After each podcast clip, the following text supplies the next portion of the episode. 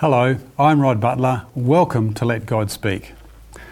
Winston Churchill said, "There's no doubt that it is around the family and the home that all the greatest virtues, the most dominating virtues of humans, are created, strengthened and maintained."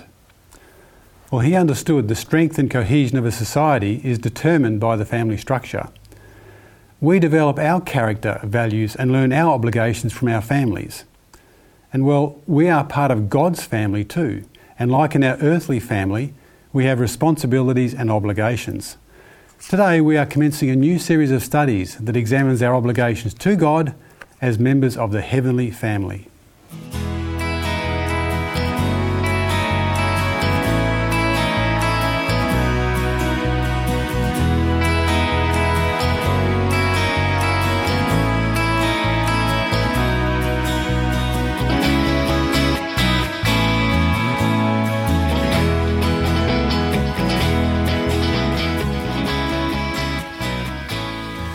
On our panel today we have Stephen Groom and Rosemary Malkovich. Welcome. Hello. Thank you.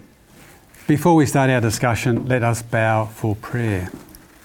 Gracious Father, we ask for the Holy Spirit to guide our thoughts and our words as we discuss what it means to be part of your family. Please bless those watching or listening to this program with wisdom and understanding. We pray in Jesus' name. Amen. Amen. Well, not that long ago, previous generations, most people thought of the family as being mum, dad, and the brothers and sisters. But more and more today, we're seeing that that structure is, is disappearing. And today, we are seeing the definition of family in society becoming just a group of people who care for, care for each other uh, based on shared interest or common, uh, common values. And Rosemary, I'd like to put the first question to you. That's what society is moving to, but what does God say the family is? Well, God says differently. God set up the first family unit perfectly in the Garden of Eden with Adam and Eve as the parents, and they were to have children who would fill the earth. And part of the obligation of the parents was to teach the children to love and respect and obey God. Um, let's have a look at First John three one, which says, "Behold, what manner of love the Father has bestowed on us, that we should be called children of God. Therefore the world does not know us, because it did not know him." Now here is God calling us to be his children, and he's still calling us today.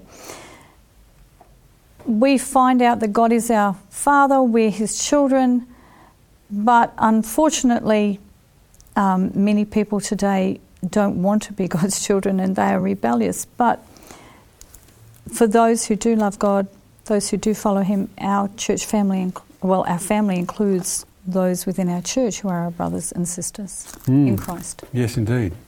Well, let's talk about the um, the family, the Bible family, as God set it up. Stephen, question for you. God created Adam and Eve. What responsibilities and uh, obligations did he give them? Good question. I'll answer that in the first book of the Bible, um, the first chapter, Genesis chapter one and verse twenty-eight. If we could turn there, I'll read it.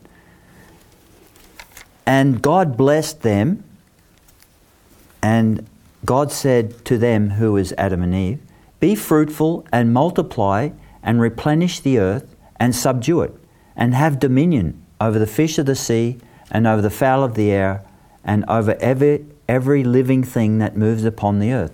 So here we see God gave Adam and Eve the, the duty of having responsible care over creation on earth in God's absence, is like a, a steward of the earth. That included tending the garden, naming his animals, and of course we believe that Adam had to teach Eve the things that God taught him.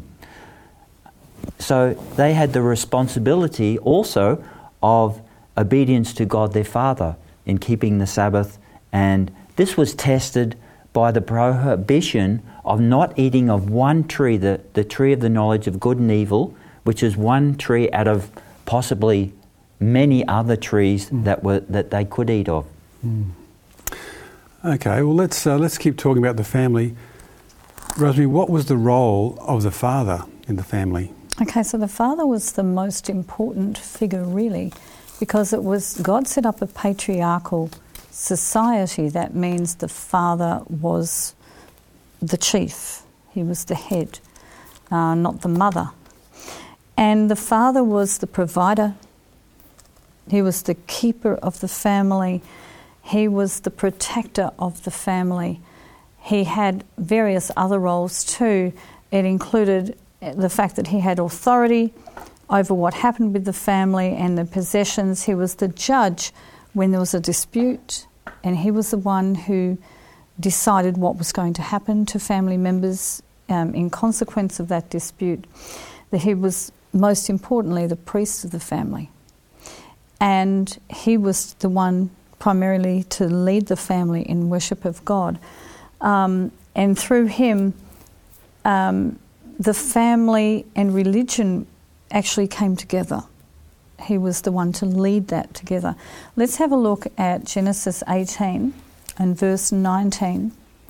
And this is talking about Abraham, who was a friend of God. God said about him, "For I have known him in order that he may command his children and his household after him, that they keep the way of the Lord, to do righteousness and justice, that the Lord may bring to Abraham what he has spoken to him." So here we see the role of Abraham, the, the role that God gave um, husbands and fathers being fulfilled in Abraham, that it was not just his own children, it was his whole household, all his servants and everyone in contact with him, that he taught them to worship and obey God. Mm.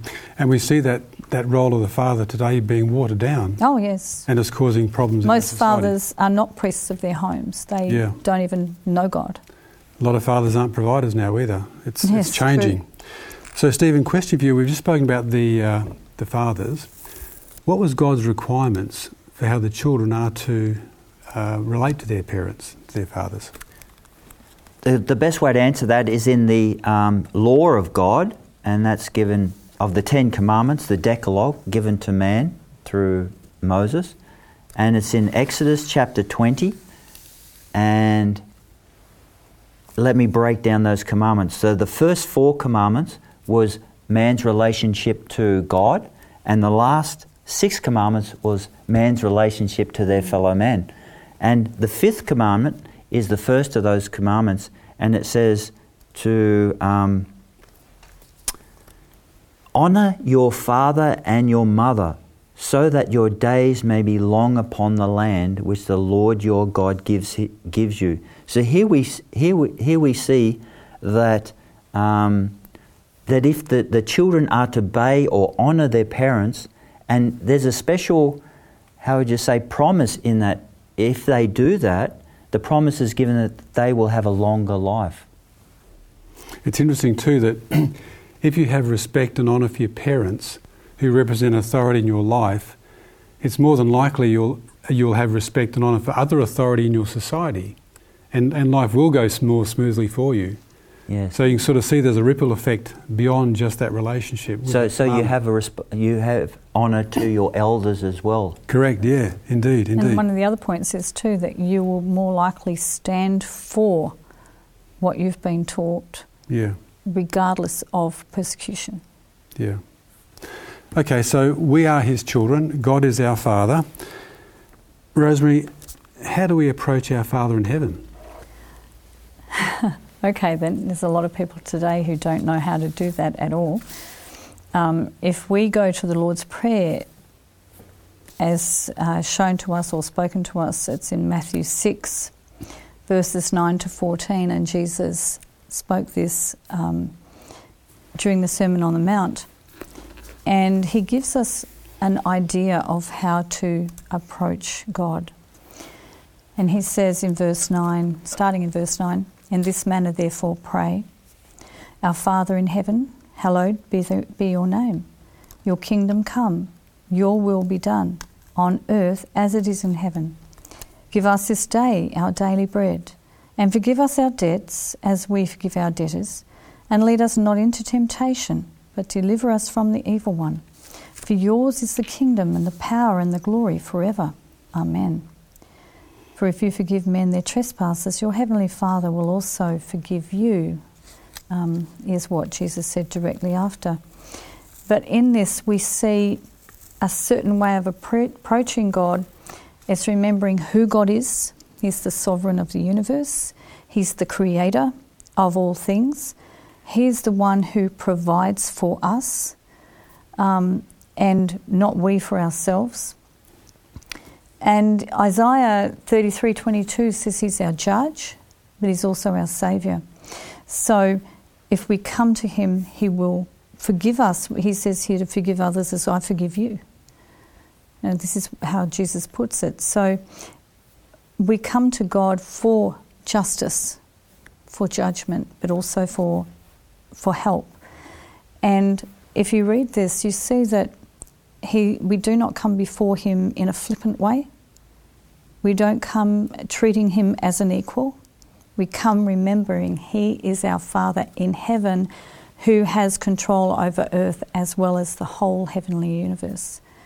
And that's a mighty God that we need to respect and have awe for. It does. And some people, they, they, they yes, God is our friend. Yes. But they, they work on that friendship level in a way which is can be sometimes a bit on the... Yeah, like a buddy too, too instead of yes. like our Creator. Well, there is a us. commandment that says don't take the Lord's name in vain, which means we should reverence him in all ways. Yes, indeed. And in, not including in how name. we behave. Loosely. Mm. I'm going to read now Psalm fifty. We're going to move on to a different part of the role of the family.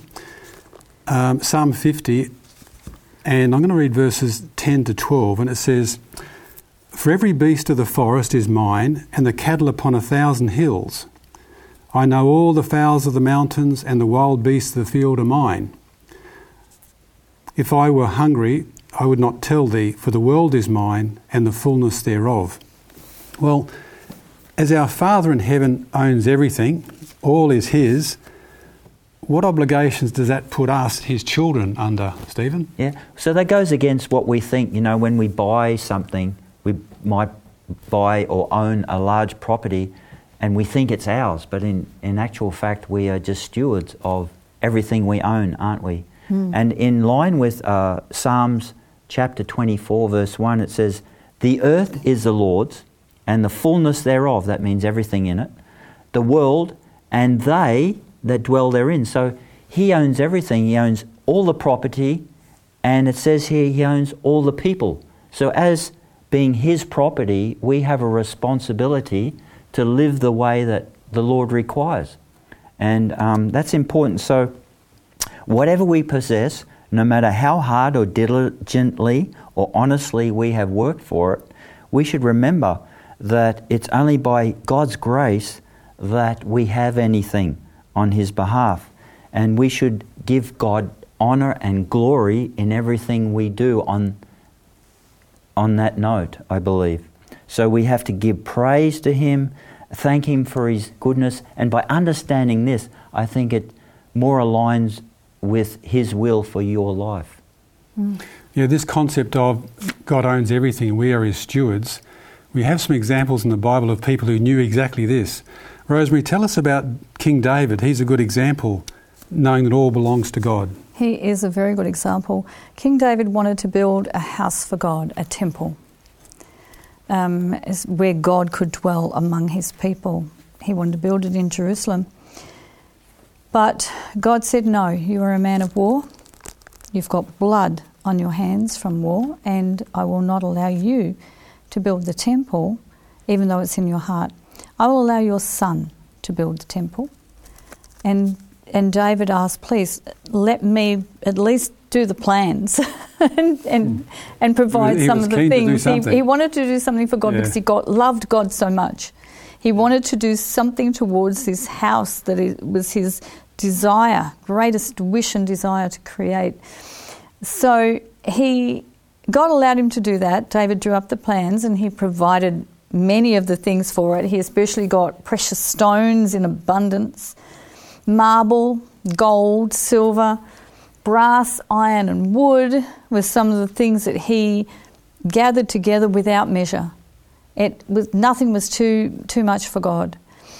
Um, and then when he got all these together, he got uh, he called the princes and, and things from around the nation to come to Jerusalem, where he was going to basically dedicate these things to God's service when his house was built. And uh, let's read First Chronicles twenty-nine, thirteen to fourteen, and we'll get an idea of the thoughts that David had. Now therefore, this is part of a, a big prayer that he was saying. Now therefore, our God, we thank you and praise your glorious name. But who am I and who are my people that we should be able to offer so willingly as this? For all things come from you, and of your own we have given you. So David was acknowledging everything belonged to God, even the things they were giving to God to put in his temple and to be used in beautifying the temple. It all belonged to God anyway. It wasn't even theirs in the first place. God created it, God owned it. Yes, and that's a great example too. Mm. Now, again, we are stewards of God's gifts, and he gives us many gifts and uh, resources. Stephen, what's the most important gift he's given to us? That's a good point, isn't it? Uh, overlooked by many people, I believe. And to answer that, I'd like to go to First John five eleven. And it says there that, and this is the record that God has given to us eternal life, and this life is in his Son, and the name of that Son is Jesus Christ. How many overlook this most important gift? And the most greatest, the greatest gift to his children is Jesus. Salvation is the foundational gift, um, which is eternal life alone. When we die, you know, the basis of whether we um, live eternal, eternally or we go to the resurrection of life or eternal death depends upon us gaining a relationship with, with Jesus. And um, we don't naturally have that because of the fall. Um, the Bible is basically a plea for us to accept Jesus as our Saviour because of the fall of uh, Adam in the Garden of Eden. And I'd just like to go to also to First Corinthians chapter two and verse two. Paul, the Apostle Paul, recognized this, and he wrote, "For I determined not to know anything among you except for Jesus Christ and him crucified." So this is the most important information for us to receive the greatest gift that God has ever given to mankind. Paul recognized that, and, and um, when we recognize that uh, what Luke said in Acts seventeen twenty-eight, that in Jesus we live and breathe and have our being, um, how important is it to just recognise that God is keeping us alive moment by moment to accept this most amazing gift? Mm. And it is a gift. It, God is reaching out to us first. It's a gift.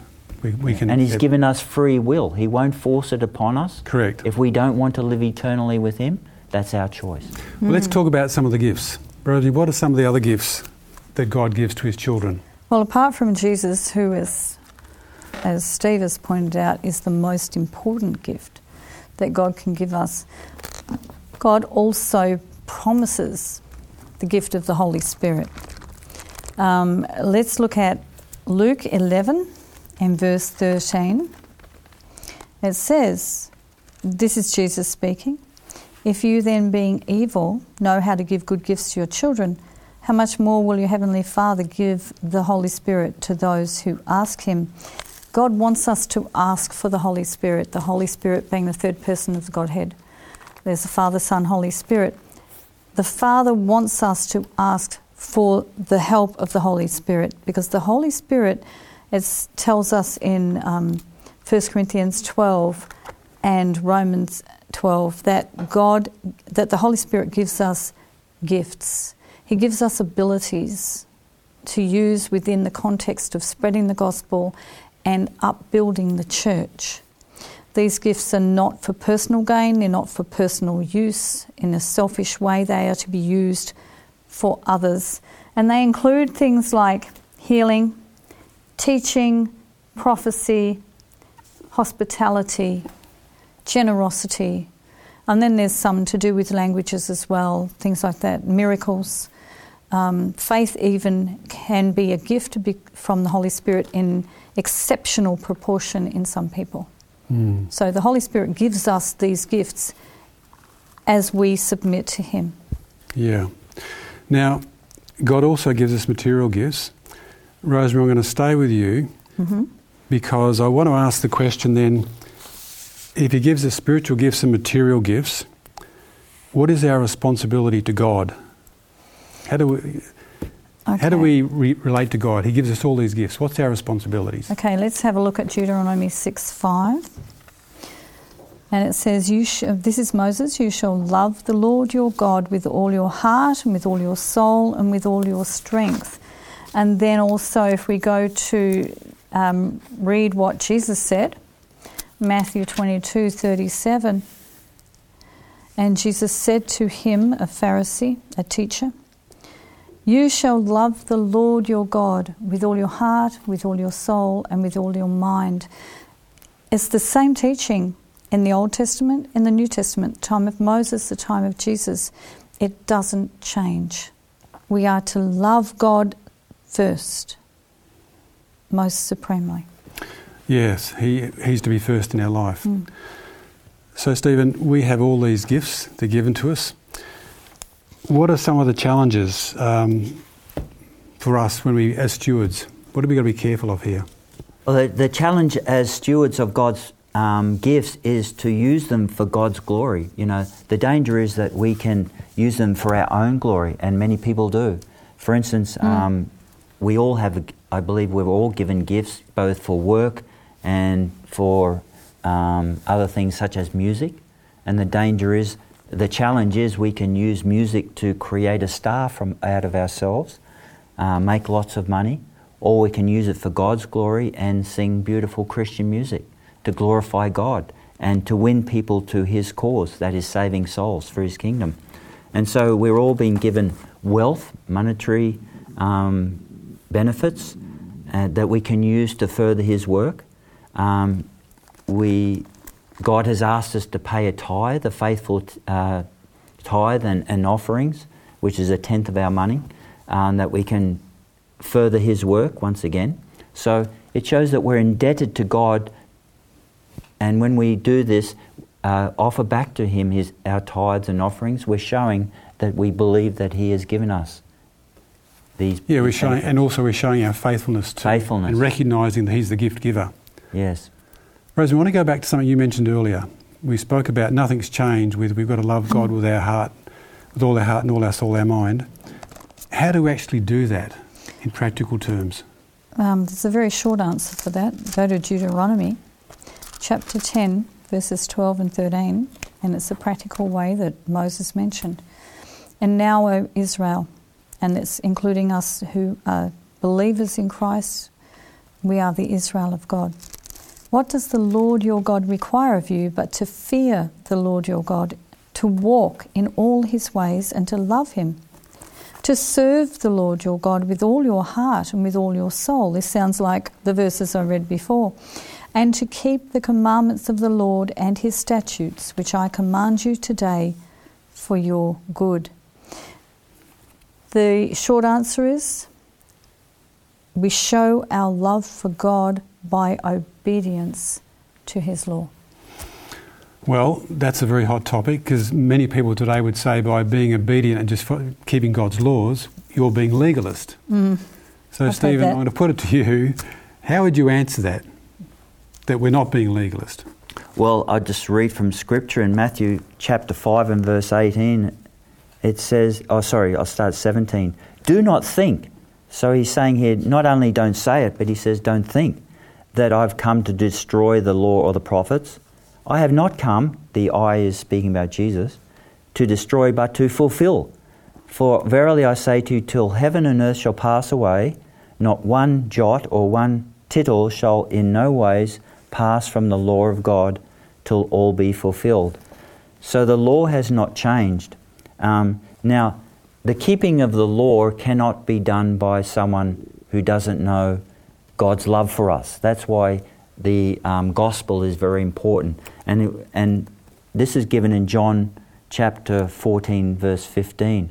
And Jesus gives us the condition whereby we can keep the law. He says, if you love me, keep my commandments. So when we recognize the gift of salvation that God has given us through Jesus Christ, then and only through a response through that gift can we keep the law of love.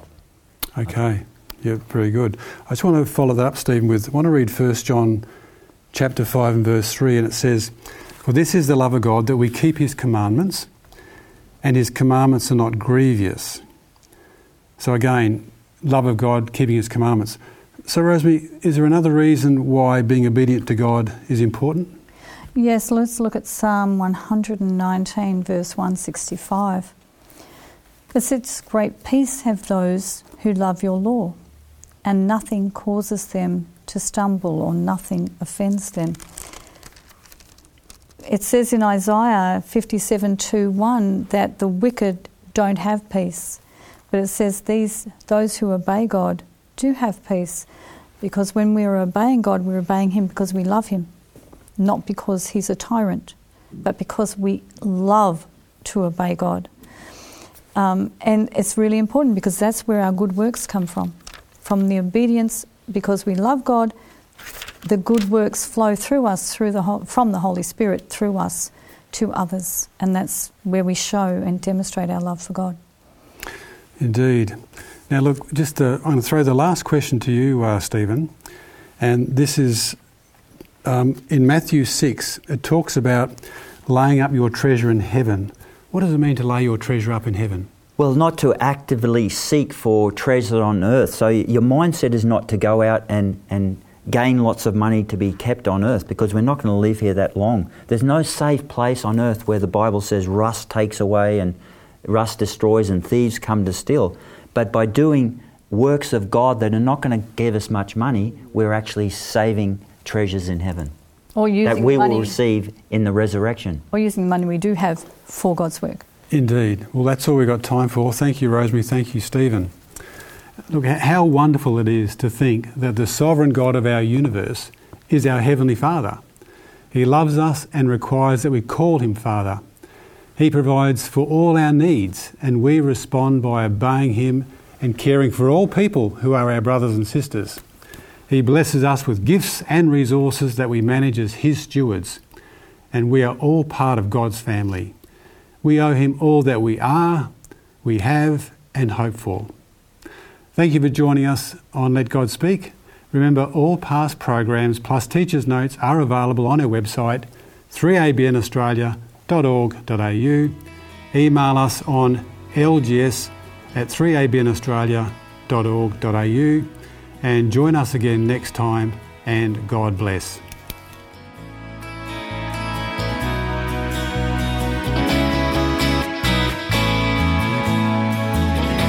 You have been listening to Let God Speak, a production of three A B N Australia Television.